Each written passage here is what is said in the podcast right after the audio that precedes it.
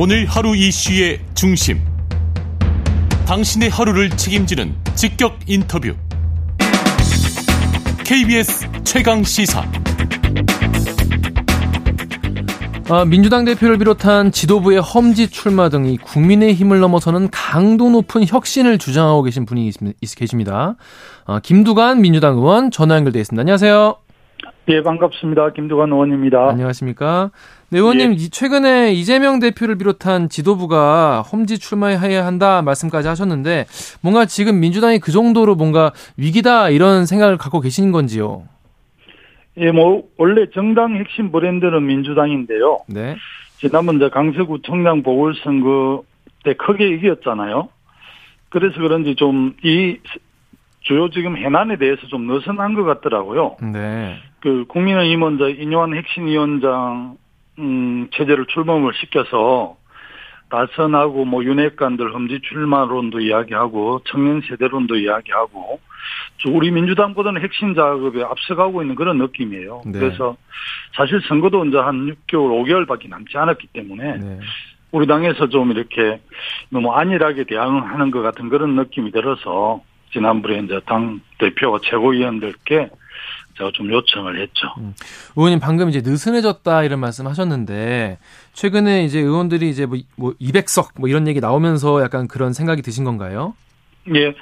근데 대통령 심판론이 정권 안정론보다는 상대적으로 좀 더 지지를 많이 받고 있고 대통령 지지율도 낮은 것은 사실인데요. 이걸로 승리를 낙관할 수는 없거든요. 과거 총선 사례를 보면은 네. 당 지지도하고 크게 차이가 나지 않는 어서 결과가 많이 나왔습니다. 네. 최근에 이제 갤럽 여론조사를 기준으로 보면 양당은 지지가 비슷한 우리가 좀 처지 좀 근소하게 뒤지고 있거든요. 네. 또 중도층의 많은 분들이 양당 지지를 유보하고 있고요. 음. 사실 우리 국민들은 이제 선거에 좀 오만하면 어떤 특정 정당이 좀 선거에 너무 과도한 자신감을 갖거나 오만하면 가차없이 심판하는 게 우리 국민들이거든요. 네. 그런 점에서 최근에 이런 근거 없는 낙관론을 이야기해서 저는 뭐 깜짝 놀랐습니다. 음.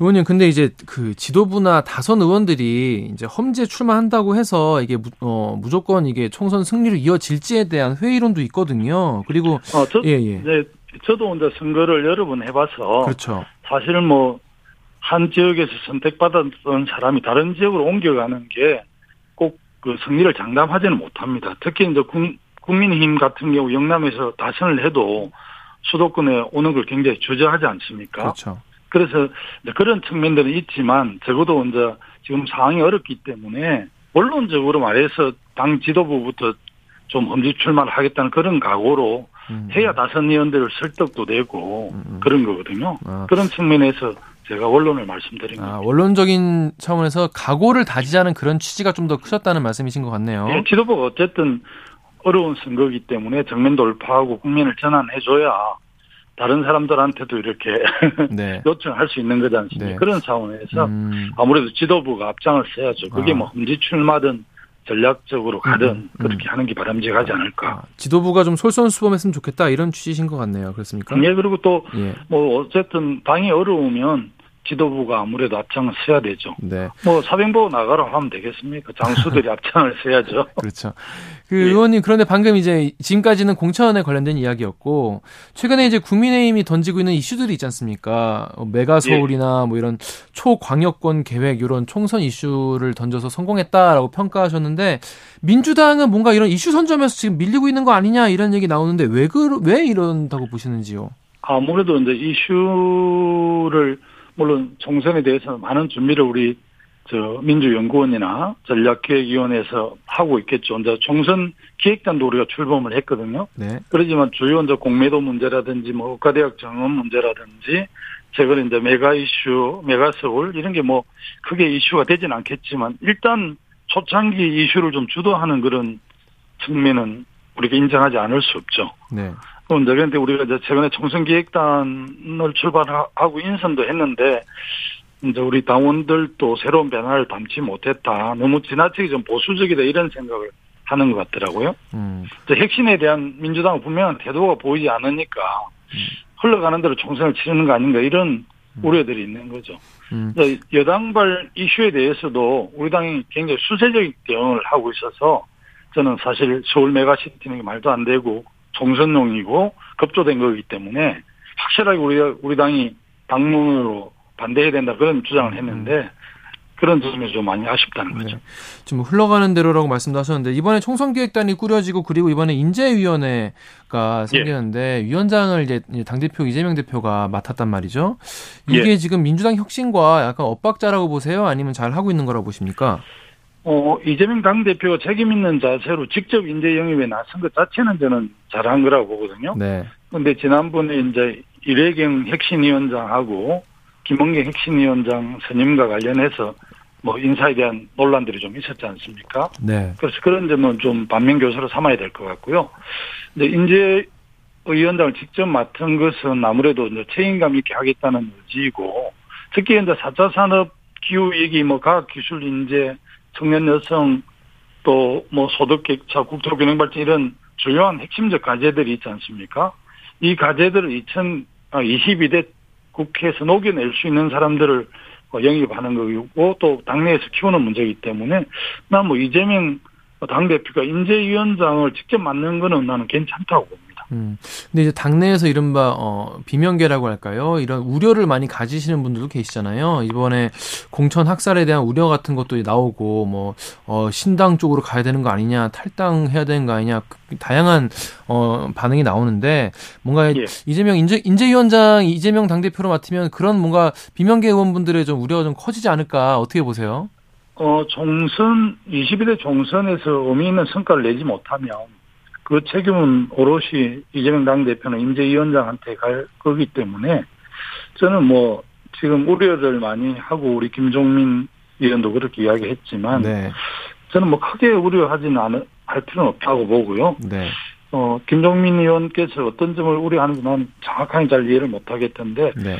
당 공천 문제는 사실은 이해찬 대표 때 어느 정도 정리를 해서 50% 권리당 50% 일반 국민 여론조사를 하기 때문에 그리고 웬만하면 뭐 전략 공천 없을 겁니다. 음. 뭐 전혀 없지는 않겠지만 그래서 다 갱선할 수 있도록 그렇게 음, 했기 음. 때문에 아무래도 이제 이재명 대표하고 좀 이렇게 가깝지 않는 분들은 우려를 할 수 있는데 음, 음. 그렇게 불공정하게 공천을 하거나 그렇게 하면 총선에서 국민들이 심판하기 때문에 음. 총선 승리를 목표로 하는 이재명 대표 그렇게 하지 않을 거라고 보고 생각하고 또 그렇지 아, 그렇지 않으면 또 주변에서 또 정확하게 지적하고 비판해야죠.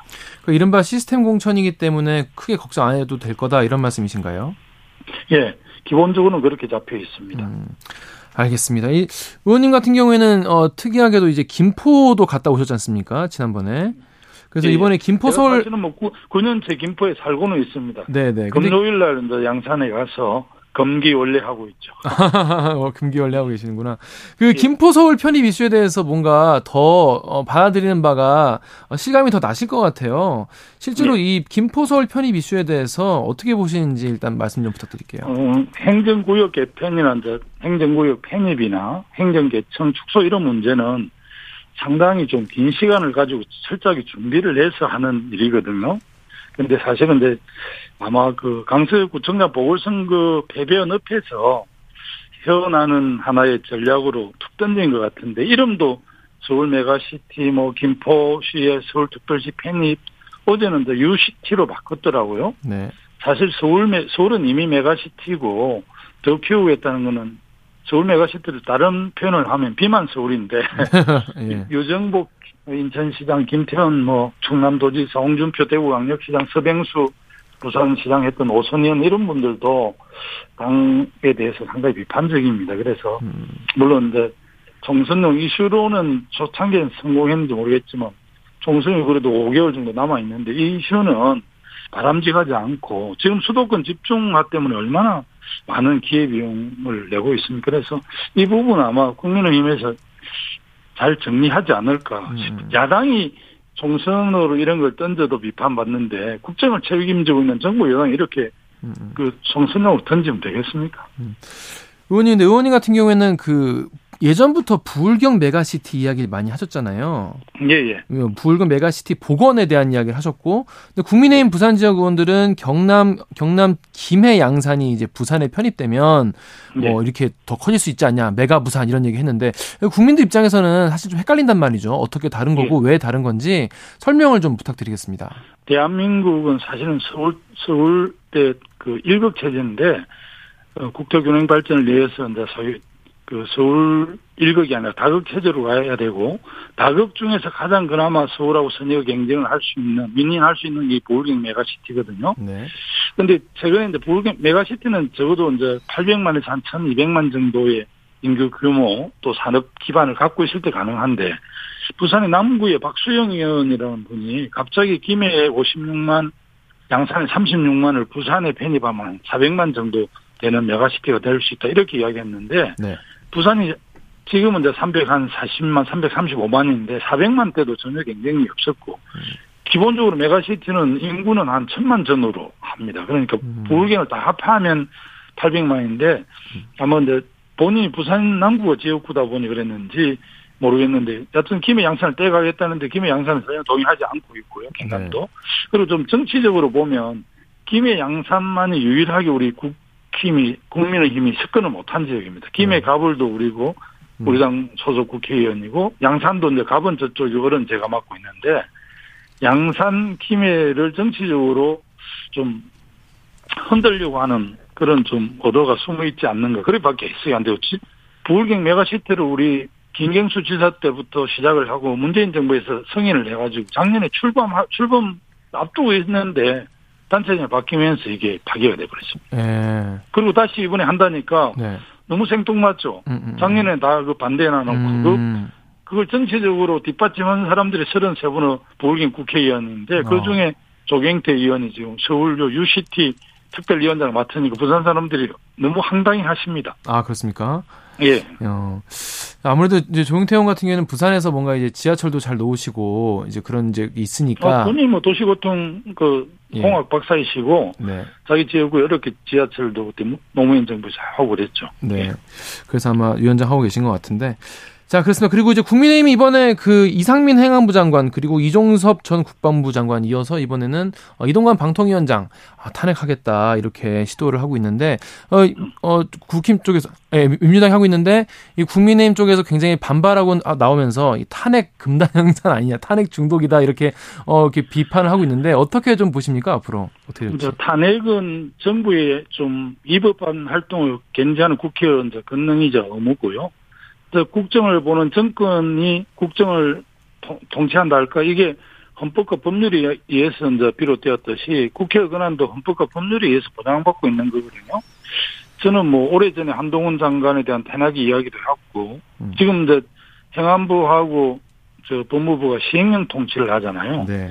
이거는 법치주의 원리를 기반으로 기반으로 하는 걸 보면 헌정 질서를 정면으로 거스르는 거거든요. 음.